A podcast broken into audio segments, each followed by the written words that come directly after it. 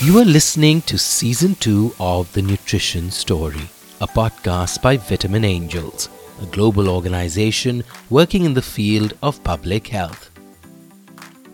This season, The Nutrition Story speaks to innovators, incubators, and other organizations in the sector to understand why innovation is the necessity of the hour and how innovation in maternal and child health can help improve nutritional equity for all. In this episode, we speak to Sayan Kundu, a behavioral economist at the World Bank's Mind, Behavior and Development team, to understand the mechanics behind behavior change. Sayan has a decade long experience applying economic principles to innovative policy making. And while behavior change seems to be the buzzword, the science of behavior change itself is an innovation influencing consumer choices and patterns. Sayan talks to us in depth about the issue and what it constitutes. Sayan, thank you so much for speaking to the Nutrition Story podcast. Thank you, Shivraj, for having me. Let's dive straight into it. What is the role of innovation when driving change through behavior? So, how I look at the idea of behavior science and the idea of integrating behavior science into development policymaking or generally policymaking. That in itself is an innovation. Rather than looking for innovations within, I think we have come a long way where we are today. When we look at a developmental challenge, we no longer just look at canonical models of how can this be resolved. We also look at the behavior of the various actors involved in that process, in that problem. And that very lens of looking is something that I would call an innovation in itself. If we look at the outcomes of this, if we look, say, either look at SBCC or if we look at certain ways of developing messages and all of those aspects, there is, of course, a lot of innovation in how those delivery channels happen. So, you're saying innovation and behavioral change have the power to create lasting impact. Could you share a standout example of how the World Bank has leveraged such innovations to deliver programs at scale and drive positive social change in a specific community or region? A couple of big engagements do come in mind. However, I would take a step back and one thing that I have realized is in behavior science, behavior economics, the context is extremely important and ensuring your solutions are tailor made to the context. So that's why there is a very limited scope of broad strokes across regions or say a national level program where I can say that this one solution or this one program has given us a lot of positive results. However, there are a couple of aspects that do come into mind where we go into a thematic area with a behavioral lens, but then within that area, depending on the region, the country, the context that we are working in, we do make those adjustments. So it's not one broad stroke. It's more about one broad umbrella with a lot of individual scope within that. And that's where one of the biggest things that come to my mind is the work that our team does on tax compliance.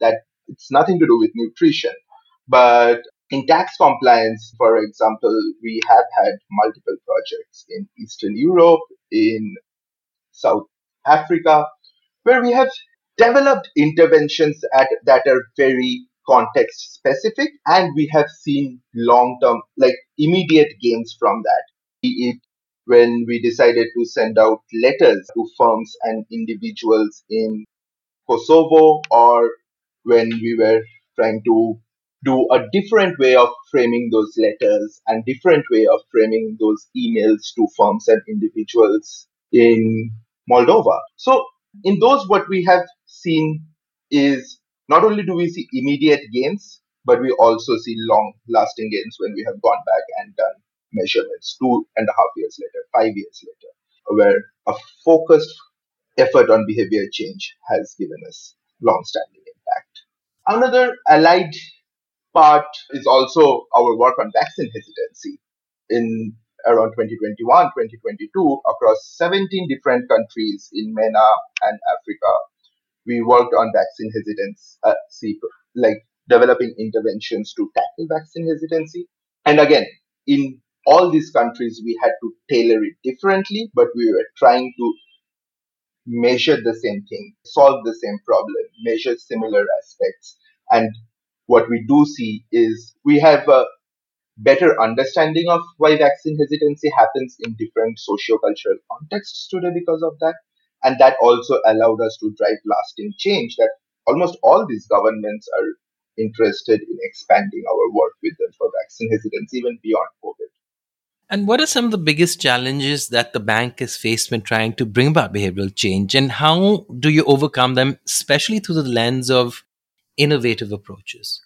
To be very honest, there are certain kind of challenges that we face, and that is not just very unique to the bank. Probably all policymakers and other institutions, any large scale institution, is facing that and is trying to address it. The two biggest challenges that I have seen other institutions, my uh, team trying to navigate is one of the things that we need to remember is almost all these large institutions or governments are very canonical in nature. They have what we call path dependency. They are used to doing developmental models in a certain way. And path dependency ensures that there is usually only marginal changes that are happening to these established methods of answering these questions. And we have seen disruption in that, in especially in development economics in the last three decades with the advent of randomized controlled trials, evidence-based policymaking, and in the last couple of decades, especially the, the advent of behavioral economics in policymaking. However, what I have often seen is that in these large kind of institutions, and when you are trying to answer these large, big problems with other big partners, the first step is to convince people that these disruptions are not just fads. I have heard enough how RCTs are fads, how behavioral sciences are fad. And so convincing that that this is not something wishy-washy. This is different from how economic policymaking, development policymaking has happened over the century, but it is not wishy-washy. And then generating that evidence, that rigor, both from academia and practice to convince both internal and external stakeholders. I think that's the biggest challenge when it comes to behavior, when it comes to integrating behavioral science principles in policymaking at any large institution. The second thing that comes also is what I started with. At the end of the day, behavioral science, like any solutions from behavioral science, is very context specific. And this happens especially in nutrition, where we face it a lot. We are not trying to solve every district wise or every village wise problem by trying to go so micro for context specific. It's more about a tool, about an understanding that generates context specific understanding and that allows us to tailor those things. So it's disruptive and yet contextual. And you talk about the rigors, but from your experience, what about technology? Because technology essentially is taking over all aspects of our lives. How do behavioral insights address pressing issues that lead to transformative change? I'll probably talk about one aspect of technology instead of all aspects of technology. Social media and generally mobile phone penetration and internet penetration has done wonders for behavioral science. Today, we no longer read messages about don't urinate in public on our neighborhood walls. Today, we see them on our Facebook posts. We see them in our TikTok videos. So, social media as a technology, like technology generally, and in the specific context of what I'm saying, social media has been a huge enabler in driving these changes. What also helps when using social media is the fact that thanks to technology and AI especially, it becomes far easier for us to identify these various contexts. Mm. And social media allows us to identify these contexts with a high degree of precision. And then it allows us to also tailor make whatever intervention you de- design. You design messaging, you design a service delivery pipeline, or you design a chart, something as simple as that. Whatever you design, social media allows you to target your intervention to the desired group slash context in a very iterative manner and at very low costs. So it has brought down the cost of developing and iterating and contextualizing these interventions, and it has increased the ambit of context that we can look at. And with increasing penetration of all this technology in African countries, in South Asian countries, social media is the best friend of behavioral science.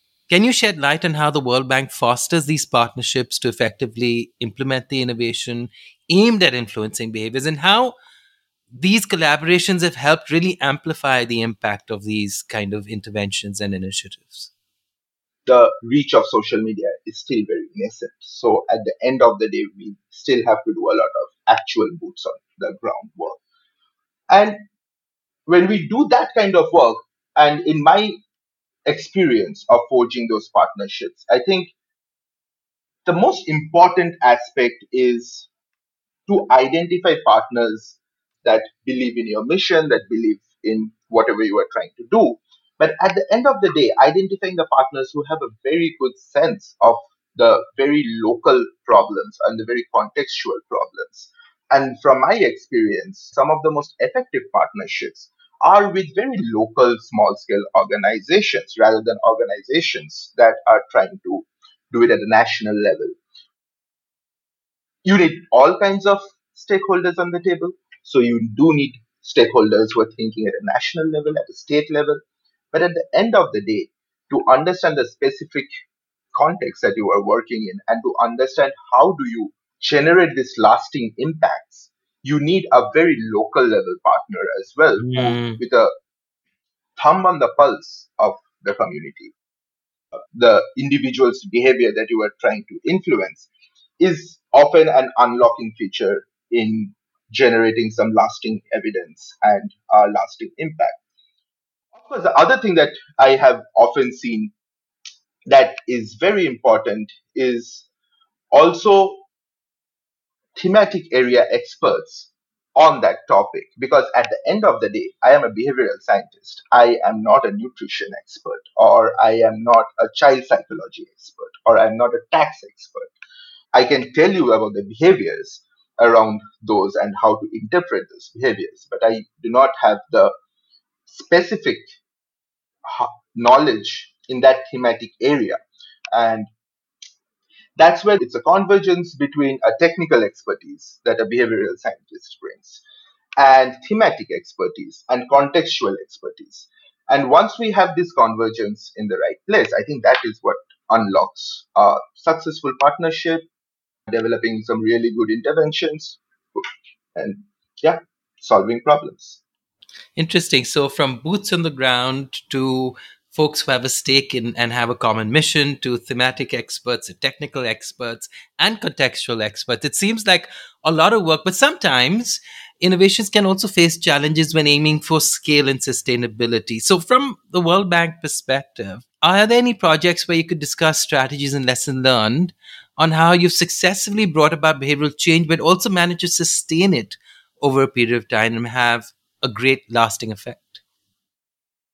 Since context becomes so important, that is usually what is the challenge to scalability, like easy scalability. I'll take an example of the work we do in nutrition, say uh, in South Asia, in Africa, and that I am involved in as well. When we started the, this work of in India, we were brand new to the context. We did a deep dive it took us a good two and a half years to come up even with the first semblance of a solution. That's how deep we dove. And from there, what we learned is a lot of behaviors around nutrition and how to identify them and how to contextualize your interventions around those. And that's what we then took to Bangladesh. Then we Mm. took it to Rwanda. Then mm. we brought it to Afghanistan. Very different socio-cultural contexts. But at the same time, you need to have the clarity to know what are the features of this model that I am trying to understand and that I'm trying to contextualize. So that's why when we then did the diagnostic in Bangladesh and Rwanda, they were far simpler diagnostics than what we did in India. What we, when we are doing it in Afghanistan, it has its own separate universe of challenges. But at least the internal preparatory processes is where we know the ropes of how to move around when it comes to what are the aspects to look out for when it comes to behavior around nutrition. That helps us basically be cost effective, that we are not reinventing the wheel in every new country, in every new state, every new context that we are going to. And at the end of the day, scalability and lasting impact is all about cost effectiveness. And that is what is what I find most fascinating about how we go about doing this, to be very honest. So, finally, uh, given all that you said, what are the insights you're getting from understanding and implementing the mechanics behind the science of behavior change? Behavior change borrows a lot from psychology, but in my understanding and in my experience, the mechanics behind behavior change can be more or less classified into three or four categories. We have social norms, we have mental models, we have mindsets. So I have what we usually work with is a framework of these three kinds of mechanics and then a lot of investigation within this mechanism what exactly is the issue so social norm is an issue that depends on the context again right. So if it's a thematic area on uh, labor force participation in social norms we would be looking at female labor force participation and what are the existing norms around gender in that society. If we are looking at nutrition there again we will look we will be looking at gender norms and what are the myths about foods uh, that exist in a society. But what usually helps us in identifying this is a lot of reading, a significant amount of literature review that usually goes into even before we start thinking, even before we start addressing a problem. We need to understand that what from other established researchers and academicians what are the mechanisms and what are the issues that have been identified already that affect this thematic area or this regional context and then tie all of them together to do a deep dive diagnostic or to understand the context to understand the specific better. Sayan, thank you so much for throwing insight on the mechanics of behavior change and for speaking to the Nutrition Story podcast. Thank you, Shivraj. You were listening to a conversation with Sayan Kundu, a behavioral economist at the World Bank's Mind Behavior and Development team on season 2 of the Nutrition Story podcast. Do you have an innovation in the space of malnutrition and maternal health that you want to tell us about? Talk to us and tell us how you are also a leader of change. We would love to hear from you. Write to us at contactindia at vitaminangels.org.